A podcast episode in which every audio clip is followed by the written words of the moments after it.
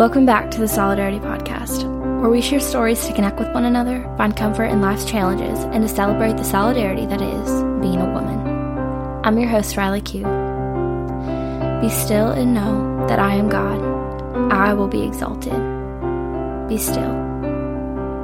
In a world full of chaos and slander, confusion and calamity, how are we to be still?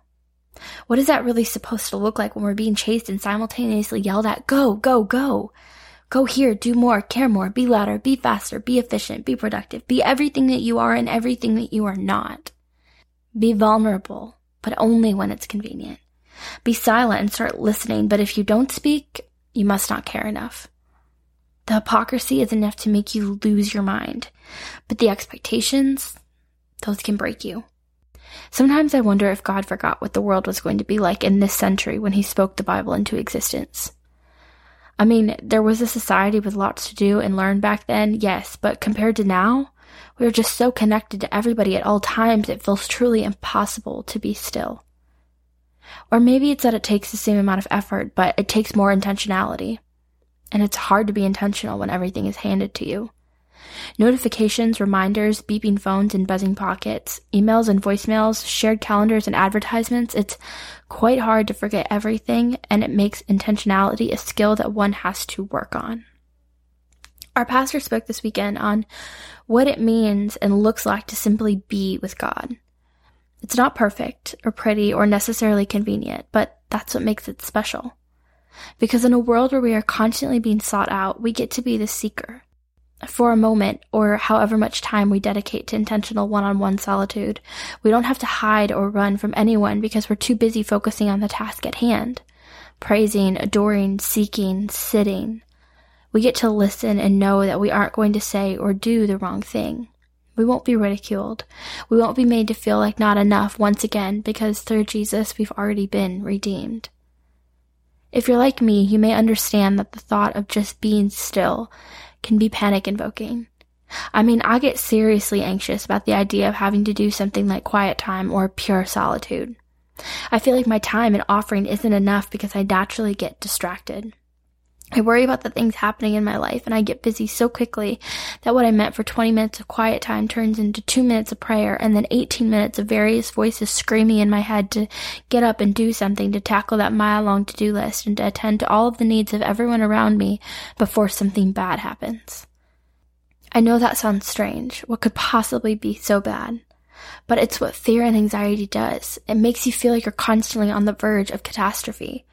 I think that's why 2020 and 2021 have been so exceptionally bad for people like me because not only have we felt everyone else's fear and anxiety, but we've been now programmed to constantly expect the worst out of every situation, to expect catastrophe around every corner, to be disappointed by people in every interaction. I've always had slight social anxiety. It may not seem like that to those who know me because I generally carry myself as confident. In middle and high school, I over exaggerated that, and it definitely came off and sometimes was snobby. I didn't intend for it to be that way, but I was overcompensating with how I presented myself so that I wouldn't be neglected, abandoned, or left out. Ironically, it still happened, but then as I got older and especially when I moved away, I thought that I could restart with a fresh identity where nobody knew me or my reputation. I could be kind and humble and carry myself with a graceful confidence. And it worked for a while, but old habits die hard and loud insecurities just became louder when you're alone with your thoughts. I tell you all of this because friendships have never been easy for me. Social situations give me extreme anxiety, and it's not even just the anxiety when I'm in the situation. It's usually fine once I get there and get warmed up. It's all leading up to. And this is fresh in my mind because it's literally something that happened this morning. But I get so nervous about driving to the place that I'm going and how long I need to be there for and who I'm going to talk to and where I'm going to go. And most of the time it gets so bad that I cancel or just decide that it wasn't worth it and I don't go. But then I sit home and cry because I have few friends who truly know or care about me and I have left feeling empty and worthless. I get mad at my anxiety and I get mad at my weakness and the spiral continues. I feel like a lot of y'all can probably relate to this because from the times I've been vulnerable and from the incessant release of our feelings online, I've seen this said over and over again, and it's a common human experience. I envy those who can truly just be still in the waiting. and my experience it's been with making friends and connecting with people since being here in Tennessee. I envy people that can just be still in the travel. On my way to this mom group this morning, I was so anxious about who I was going to meet and who I was going to talk to. And for some reason, I just kept comparing myself to the women who were just so excited and peaceful to be going and connecting with people. And yet, here I was wanting it so bad, but I was so anxious going into it. I just wanted to be still in the travel be still in the arrival and the leaving and every part in between connecting and talking and sharing and being vulnerable. And and once I got there and I did it it was fine and I was happy and God showed up and really reminded me of the promises that he had made to me and answering of prayers that I had even sometimes forgotten about. Um, and how he just met me and met those longings and desires of my heart. But I still at the end of that still envy those who can just rest and be still in those types of moments because there's nothing more that I want to do than to obey God and simply be still and know that He is in control. But yet, most times I just can't seem to get it right, and it's infuriating. But I've recently been reminded of something, and I want to remind you of it too, because as I talked about last episode, we're not just lamenting and staying in the mess we're going to get to the message because it does us no good to not get to the point and to the why, to the faith building stuff. I think the hard forms the foundation of our faith, but seeking for the why and the message is what truly builds it up. So the reminder, having faith does not mean having it together. In fact, there is not really true faith if we do have it all together and feel like we have a handle on things True faith comes when we realize that we absolutely do not have it and we still believe that we can get where we're going and that God is going to show up. Being still doesn't always mean that we've earned the right to just be. It doesn't mean we've gotten all the tasks done and now we can rest. It's sitting in the pile and rather than looking at the clutter and the rubble, it's looking up and focusing our eyes on God and being like, hey, I don't got this, so it's all you. And then resting in the fact that that is enough. Striving to bring the praise back to God by acknowledging how He's worked is super important, but again, it's not from our strength, it's all from His. Psalm 46:10 doesn't just end with, Be still and know that I am God. It ends with, Be still and know that I am God. I will be exalted among the nations. I will be exalted over the earth. He's like, babe, I'm going to be exalted either way because I'm God. So believe it and sit with me while we do this together. And I'm going to make your life so much easier to live, not because your circumstances are easy, but because I'm going to give you peace and guide your steps to where I want us to go. I know the Christian life shouldn't focus on good gifts, and I'm not saying that you should do that. But when God said that he's going to give good gifts to his children, Matthew 7:11, boy does he mean that. And sometimes the waiting period is not fun, anxiety inducing because of our runaway minds, but when you give it back to Him, the waiting isn't as bad because you're distracted by His might.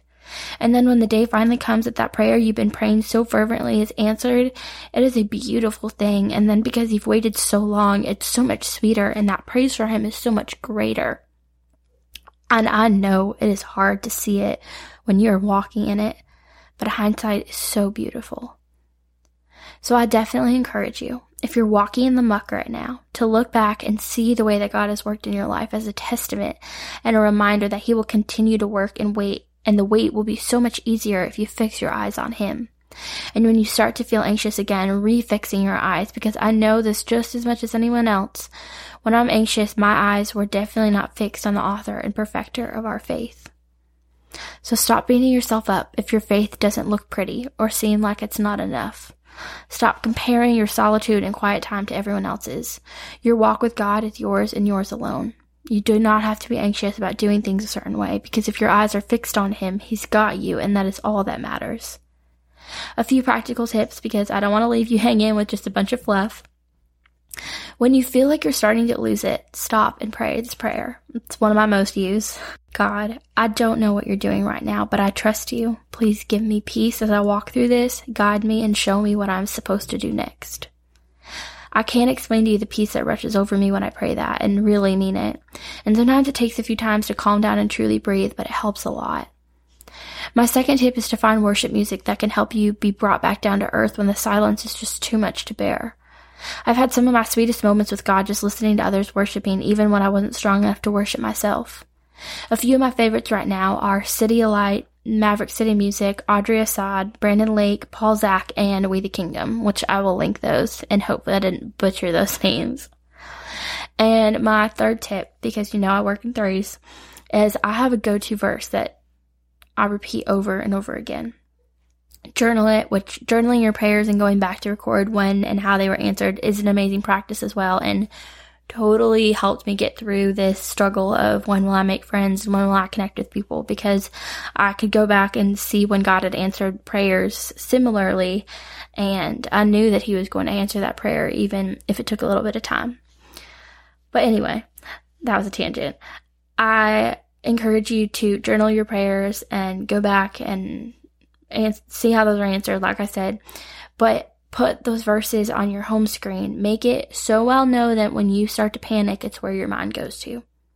Satan wants you to panic and go to lies, but if you know truth like the back of your hand, it's going to come to the surface first. You think about what you know, so make sure that you know scripture.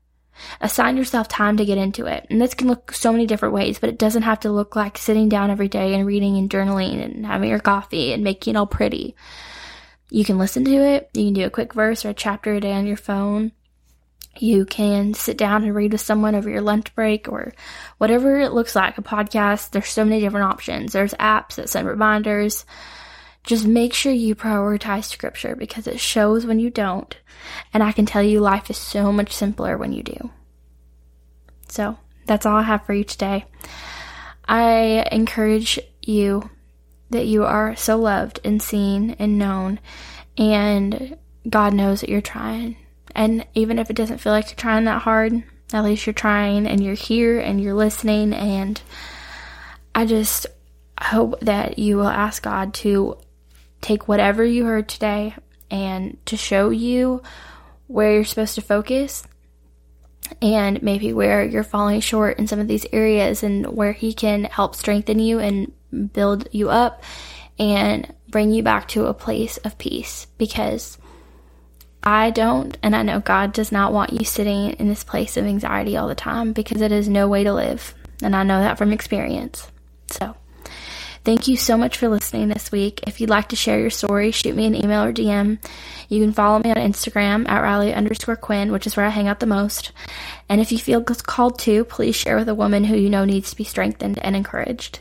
And it would mean the world to me if you'd leave a podcast review on Apple Podcasts and let me know your favorite part of the podcast. Thanks again, and be sure to check back next Wednesday for a new episode. And as always, I am so glad you're here. You are wanted, needed, and loved. I see you, I hear you, and you, my love, by the grace of God, you are enough.